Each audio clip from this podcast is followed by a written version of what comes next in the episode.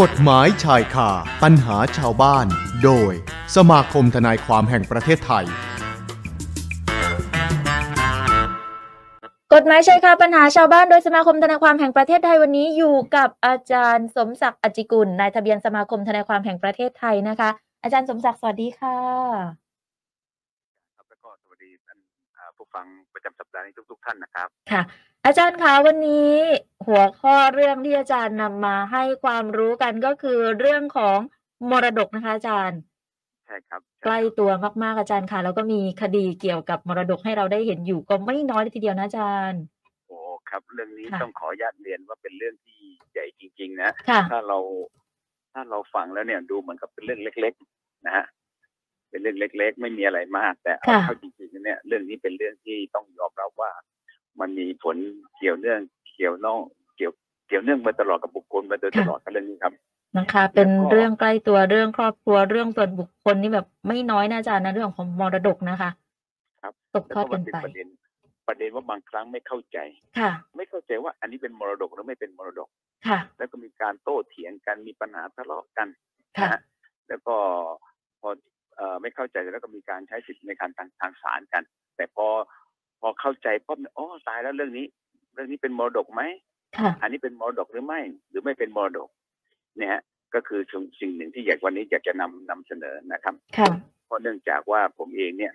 เวลามีคนมาปรึกษาคดีแล้วเนี่ย ไม่เข้าใจว่าตรงนี้คือมรดก เอาอย่างนี้แล้วกันคุณอนิกาหรือท่านผู้ฟังครับ ลองคิดดูเงินของการชาปนกิจสงเคราะห์ ค่ะอาจารย์ อ่ะผมถามก่อนว่า ตรงเนี้ยถ้าเป็นคุณอนิกาเนี่ยคุณอนิกาคิดว่าเป็นมรดกไหมครับ เงินที่เวลาเราไปทำชาปนกิจสงเคราะห์ที่ไหนยังไงอะไรก็แล้วแต่ ก็ถามว่าถ้าเกิดเผื่อเราตายเนี่ย ค่ะ เราจะมอบทรัพย์ตรงเนี้ยให้กับคนนี้คนนี้คนนั้น อื พอ ม คนนี้ตายปั๊บ ค่ะ บางคนบอกเนี่ยเป็นเงินกองมอดก ค่ะ ก็เลยมีการโต้มีการเถียงกัน เพราะเงินเงินชาปนกิจเนี่ยต้องเรียนนะครับว่า บางบางแห่งเนี่ยมันก็เออเขาเรียกว่าพอถึงเอ่อคนที่ทำชาปนกิจเนี่ยถึงแก่ความตายเนี่ย ค่ะ เงินสงเคราะห์เนี่ยก็จะบางทีก็จะมีเยอะเหมือนกัน อ๋อ ตอนแรกเนี่ยเข้าใจว่าเงินชาปนกิจเนี่ยก็คือเอาไว้ในค่าใช้จ่ายในพิธีการจัดงานของผู้ที่เสียชีวิตไปเป็นค่าชาปนกิจไปอาจารย์ ลูกหลานจะได้ไม่ต้องนำเงินมา เป็นค่าใช้จ่ายในส่วนนี้อีก อย่างนี้ไม่ใช่ใช่ไหมคะอาจารย์ หรือว่าเป็นส่วนหนึ่ง ใช่ครับใช่ก็อย่างที่คุณอนิกาพูดก็คือ เนี่ยก็คือถูกต้องก็คือเป็นเงินชาปนกิจที่หนึ่งไว้เป็นค่าใช้จ่ายในกรณีที่เจ้าตัวถึงแก่ความตายเนี่ย ค่ะ ก็จะได้บุตรหลานหรือคนที่ต้องมาจัดการจัดการศพเนี่ยก็ต้องไม่ต้องไม่ต้องเดือดร้อน ค่ะ นะ ก็เลยมีการทำชาปนกิจ แต่บางครั้งก็มีการตกเถียงกันว่า เงินเนี่ยเป็นเงินกองมรดกหรือไม่ ค่ะ นะฮะตรงนี้ก็เลยขอขอเฉลยเลยว่าไม่ใช่เงินมรดก ไม่ใช่เงินมรดกนะคะอาจารย์ พอหักค่าใช้จ่าย ไม่ใช่เงินมรดจากกการจัดงานชาปนกิจเสร็จแล้วเรียบร้อย แล้วอาจจะมีเงินบางส่วนเหลืออยู่ เงินส่วนนี้จะเป็นเงินส่วนไหนคะอาจารย์ถ้าอย่างนั้น เงินส่วนนี้ก็จะเป็นเงินส่วนที่หนึ่ง ค่ะ คนที่ทำเอ่อเรื่องของการชาปนกิจเนี่ย จะระบุว่าจะมอบเงินส่วนนี้ให้กับใครบ้าง อ๋อ ระบุเลยนะคะ ใช่อาจจะมอบคนอาจอาจจะมอบประเด็นที่หนึ่งก็คือหนึ่งเป็นเงินค่าใช้จ่ายในการจัดการงานศพนะครับ ค่ะ และและเมื่อเหลือเท่าไหร่ ก็มอบให้กับนายหนึ่งนายสองหรือนายสามก็แล้วแต่ อืม ตรงนี้ก็ถือว่าในหนึ่งในสองในสามก็ถือว่าเป็นผู้มีสิทธิ์ได้รับเงินของสงเคราะห์ ค่ะ จากครั้งนี้ นั่นก็หมายความว่าไม่จำเป็นว่าเงินส่วนนี้เราจะต้องตกต่อทายาทตามลำดับขั้นเป็นต้นไปไม่ใช่นะอาจารย์ ไม่ไม่ใช่ครับไม่ใช่นะฮะไอ้ส่วนเนี้ยที่ผมเจอก็คือส่วนหนึ่งแหละที่ที่เจอกันปัญหากันบ่อย มีการถก ค่ะ เถียงกันบ่อยนะครับสองก็คือเงินทำประกันชีวิตนะฮะก็เหมือนคล้ายคลึงกัน เงินทำประกันชีวิตเนี่ยก็เป็นเงินที่ไม่ใช่เป็นเงินมรดกนะฮะเวลาเจ้าเจ้าเอ่อคนทำพินคนทำมรดกเนี่ยนะครับ คนทำประกันชีวิตเนี่ยถึงแก่ความตายแล้วเนี่ย ตรงนี้ไม่ใช่ถือว่าเป็นเงินมรดก ค่ะ แต่ถ้าเงินที่เขาทำไว้ในกรมธรรม์เนี่ย ระบุให้กับใคร คนนั้นก็มีสิทธิ์ได้รับเงินในก้อนนั้นไป ค่ะ นะครับ นะฮะ ดังนั้นเดี๋ยวจะมาพูดว่าอันไหนอย่างไรพิจารณาอย่างไรว่า อันไหนเป็นมรดกหรือไม่เป็นมรดก ค่ะ ก็คือพูดง่ายๆว่า การที่จะเป็นมรดกไม่เป็นมรดกก็ต้องดูว่าขนาดทำขนาดที่เจ้ามรดกนะฮะอ่าถึงแก่ความตายเนี่ยนะครับ มีทรัพย์สินอะไรอยู่บ้าง ค่ะ และสามารถจำหน่ายจ่ายโอนอะไรได้บ้าง เช่น ก่อนตายเนี่ยนะครับ เจ้ามรดกมีที่ดิน มีรถยนต์หรือมีอะไรก็แต่เมื่อเจ้ามรดกตายเนี่ยจะต้องมีการจดทะเบียนโอนย้ายถ่ายเทกันได้ อย่างเงี้ย ถือว่าเป็นทรัพย์มรดก อืม นะครับ ค่ะอาจาร ตร ย์ งนี้ แต่ถ้าเป็นเงินที่ได้มาเนี่ย หลังจากที่เขาตายแล้วเนี่ยนะครับ ค่ะ ก็คือพูดง่ายๆอย่างเป็นเงินชาปนกิจเมื่อกี้เป็นเงินประกันชีวิตเหล่าเนี้ย ค่ะ ตรงเนี้ยไม่ถือว่าไม่ถือว่าเป็นกองมรดก อืม นะก็แยกแยกแยกส่วนให้เห็นว่า ค่ะ อันไหนเป็นกองมรดก อันไหนไม่เป็นกองมรดก ชัดเจนนะคะอันนี้แยกส่วนชัดเจนนะเงินชาปนกิจไม่ใช่เงินส่วนของมรดกนะอาจารย์ ใช่ครับ ค่ะ แล้วก็เงินทำประกันชีวิตก็เหมือนกัน ไม่ ค่ะ ถือว่าเป็นเรื่องของกองมรดก ค่ะ ครับ สามารถที่จะระบุให้ได้ว่าเราจะมอบให้ใคร ใช่ครับ ไม่จำเป็นว่าต้องเป็นทายาทลำดับหนึ่งสองสามสี่ห้าแบบนี้นะคะ ไม่ไม่จำเป็นก็คืออาจจะ ค่ะ มอบให้นายกรนายขอใช่ไหมครับเหมือนผม ค่ะ ประกันชีวิตผมอาจจะมอบให้กับภรรยา หรือมอบให้ ค่ะ กับลูก ห ค่ะ รือมอบให้กับใครอย่างเนี้ย อันนี้เราระบุได้ ค่ะ อีกอันหนึ่งก็คือที่มีปัญหาโต้เถียงกัน ก็คือเงินช่วยค่าทำศพ ค่ะอาจารย์ ไอ้เงินเนี้ยก็ต้องยอมรับก่อนว่าถ้าเกิดนายคนนี้อยู่เนี่ยนะยังไงก็ไม่มีเงินค่าทำศพถูกไหมครับ ค่ะ แต่ว่าพอเขาเสียเมื่อไหร่แล้วจะมีเงินช่วยค่าทำศพนะครับ ตรงนี้ก็ไม่ถือเป็นกองมรดก แต่ว่าจะมาเป็นการเอ่อเขาเรียกว่าเป็นการไปเกลี่ยใช้จ่ายค่าทำงานศพหรือค่าอย่างนู้นค่าอย่างนี้อะไรก็แล้วแต่เหลือเท่าไหร่เนี่ยนะญาติๆพี่น้องจะแบ่งปันกันยังไง หรือจะทำยังไง อันนี้นก็ไปว่ากันไปนะครับ ค่ะ ตรงนี้นะครับ แต่ส่วนต่อมาเรื่องมรดกเนี่ย อันนั้นไม่ต้องพูดถึงทุกคนคงรู้ว่าเมื่อเมื่อเจ้ามรดกถึงแก่ความตาย ทรัพย์สินที่เขามีเนี่ยที่ผมบอกว่าจะมีการจำหน่ายจ่ายโอนได้ หรือทำอะไรก็ได้ ตรงเนี้ย ถือว่า ค่ะ เป็นกองมรดก แต่กองมรดกจะแบ่งให้กับทายาทอย่างไรอันนั้นเดี๋ยวค่อยว่ากันอีกทีหนึ่ง ได้ค่ะ นะครับ ค่อยว่ากันอีกทีว่าอันไหนเป็นมรดกไม่เป็นมรดก แต่เมื่อเป็นมรดกแล้วเนี่ยทายาทคนไหนจะได้รับอย่างไรอย่างที่คุณอนิกาพูดเมื่อสักครู่นะฮะ ค่ะ ทายาทก็มีอย่างที่ว่าเนี่ยก็มีหกหกลำดับ ก็คือเอ่อลูกเอ่อผู้สืบสันดานพ่อแม่ พี่น้องร่วมบิดามารดาเดียวกัน พ่อแม่ร่วมบิดาต่างบรรดาเดียวกัน ค่ะ ปู่ย่าตายายลุงป้าน้าอา และและอีกคนก็คือ คือใครนะครับ คือสามีหรือภรรยาหรือคู่สมรส ค่ะ อ่ะอันนี้ก็คือมีสิทธิ์ได้รับ แต่ว่าวิธีการแบ่งยังไงอะไรยังไงเดี๋ยวค่อยไปว่าในโอกาสต่อไปถ้ามีโอกาสได้พูดพูดคุยกันนะครับเพราะตรงนี้ก็มีการโต้เถียงกันบ่อยเหมือนกัน ค่ะ นะครับ อาจารย์ แต่แต่สิ่งที่จะคลายความสงสัยก็คือบางอย่าง เช่น คุณอนิกาดูไหมครับ เวลาเดี๋ยวนี้เราไปเช่าบ้าน ไม่ใช่ครับ เราทำสัญญาเช่าบ้าน หรือหรือนะฮะเรายอมเสียค่าตอบแทนในการที่เราจะสร้างบ้าน และมีกำหนดระยะเวลาการให้เช่ากัน 30 ปีโดยมีการจดทะเบียนกันถูกต้อง ค่ะ นะครับ เหล่าเนี้ยเวลาคนที่จดทะเบียนสิทธิการเช่าเหล่าเนี้ยนะก็คือสัญญาต่างตอบแทนยิ่งกว่าสัญญาเช่าธรรมดาเนี่ย ค่ะ ที่บอกว่าเช่ากันสามสิบปีห้าสิบปีอย่างเงี้ย แล้วไปจดทะเบียนกัน เวลาคนจดทะเบียนถึงแก่ความตายแล้วเนี่ย ตรงนี้ถือว่าเป็นมรดกนะครับ เป็นสิทธิในเรื่องของการเช่าเป็นมรดก อืม อ่า ตรงนี้สามารถเขาเรียกอะไรนะตกทอดกับทายาทได้ ค่ะ ดังนั้น ดังนั้นฝากท่านผู้ฟังนะครับว่า ท่านอยากจะทราบว่าอะไรบ้างที่เป็นทรัพย์มรดกนะครับ ผมก็จะขออนุญาตพูดเลยครับ อันที่ ค่ะ หนึ่งเมื่อกี้นะครับ ก็คือ สัญญาเช่าต่างตอบแทนยิ่งกว่าสัญญาเช่าธรรมดา ก็คือระยะเวลาการเช่าสามสิบปีสี่สิบปีอะไรก็แล้วแต่ ค่ะอาจาร ตรง ย์ นี้ก็เกิดถึงแก่ความตายนะฮะก็ถือว่าเป็นอ่าสิทธิในกองมรดกนะครับสองเวลาเวลาเจ้ามรดกจะตายเนี่ยนะไปทำสัญญาซื้อขายบ้านพร้อมที่ดินก็ได้วแต่ ค่ะ ทำสัญญากันแต่ แต่พอคนทำสัญญาจะซื้อตายก่อนพอตายก่อนเนี่ยไม่มียังไม่มีการโอนกันทายาทก็สามารถที่จะเป็นอะไรนะครับ เป็นผู้มีสิทธิ์ที่จะได้รับในเรื่องของสัญญาจะซื้อจะขายได้ หรือ ค่ะ สัญญาซื้อขายที่ดินพร้อมสิทธิ์ปลูกสร้างได้ อีกอันหนึ่งก็คือในเรื่องของอะไรครับ การเช่าซื้อรถยนต์คุณนาฬิกาอย่าลืมนะท่านผู้ฟังอย่าลืมนะครับ เวลาใครทำสัญญาเช่าซื้อแล้ว แล้วคนที่ทำสัญญาเช่าซื้อน่ะถึงแก่ความตาย ค่ะ ดังนั้นสัญญาเช่าซื้อเนี่ยยังไม่สิ้นสุดนะฮะทายาทก็สามารถเข้ามาเป็นอะไรครับ มาเป็นอ่าผู้รับมรดกได้ อืมค่ะ ครับ อาจารย์ แล้วก็เรื่องต่อมาคือเรื่องของการขายฝาก เรื่องของการจำนอง ค่ะ นะครับ หรือสิทธิที่จะได้รับเงินชดเชยจากตามกฎหมายแรงงาน ค่ะ ก็คือบางคนเนี่ยอ่าทำงานกับบริษัทเนี่ยนะครับ ก็คือมันจะมีเรื่องของค่าชดเชยนะครับ ตั้งแต่ต่ำสุดก็คือสามสิบวัน ค่ะ สูงสุดก็คือ 13 เดือน 13 เดือนกว่า ค่ะ ก็คือประมาณ 400 วัน แต่ว่าเมื่อเขามีสิทธิ์ได้รับในเรื่องเงินชดเชยแล้วแต่อยู่ๆเขาตายก่อน ค่ะอาจารย์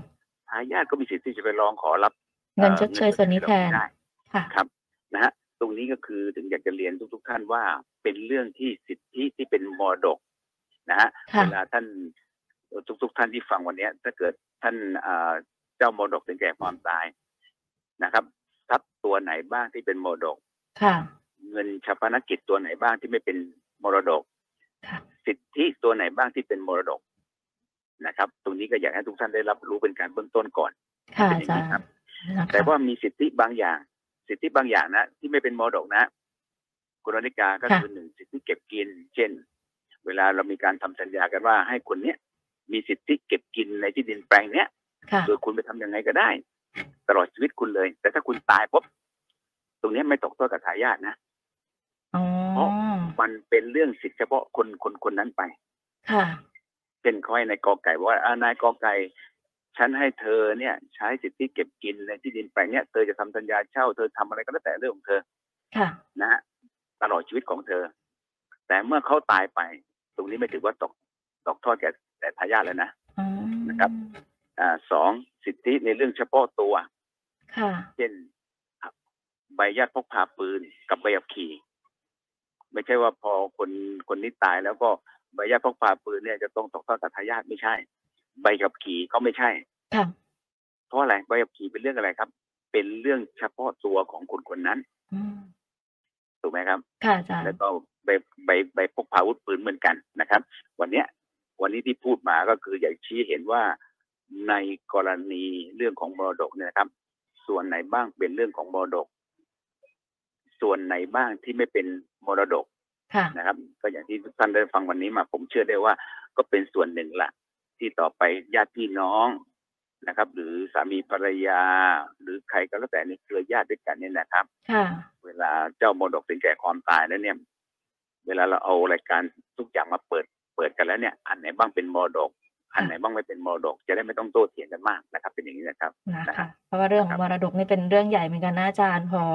มีการสูญเสียขึ้นมานะคะ ก็ต้องมีการดำเนินการเรื่องของมรดกด้วย บางทีอาจจะลงตัวไม่ลงตัวก็ต้องมีผู้จัดการมรดกการอะไรกัน เราก็ได้เห็นข่าวเห็นคดีกันอยู่อย่างนี้ใช่ไหมคะอาจารย์ ใช่ใช่ครับ นะคะ มาขอถามคำถามบ้างอาจารย์คะสลับจาก ได้ครับ เรื่องมรดกมา มีคุณผู้ฟังถามมาบอกว่า เดี๋ยวนี้มักเจอรถจักรยานยนต์บางส่วน ไม่ติดแผ่นป้ายทะเบียน เวลาเกิดอุบัติเหตุเนี่ยเขาบอกว่ายากต่อการตามหาอาจารย์ อยากทราบว่าอย่างนี้จะมีความผิดอย่างไรบ้างกับรถจักรยานยนต์ที่ไม่ติดแผ่นป้ายทะเบียนค่ะอาจารย์ ก็ส่วนหนึ่งก็คือตามพรบจราจรก็คือผู้ใดไม่ติดแผนป้ายจราจรก็เป็นก็เป็นความผิดอยู่แล้ว ค่ะ นะครับคือตามพรบของเอ่อพรบจราจร